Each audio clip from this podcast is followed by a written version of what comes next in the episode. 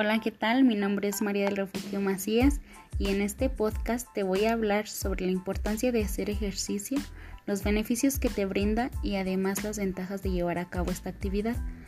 Lo más probable es que ya hayas escuchado incontables veces que hacer ejercicio es bueno para ti, pero ¿sabías que en el fondo también te ayuda a sentirte bien? Hacer la cantidad adecuada de ejercicio físico puede aumentar tu nivel de energía y hasta ayudarte a mejorar el estado de ánimo.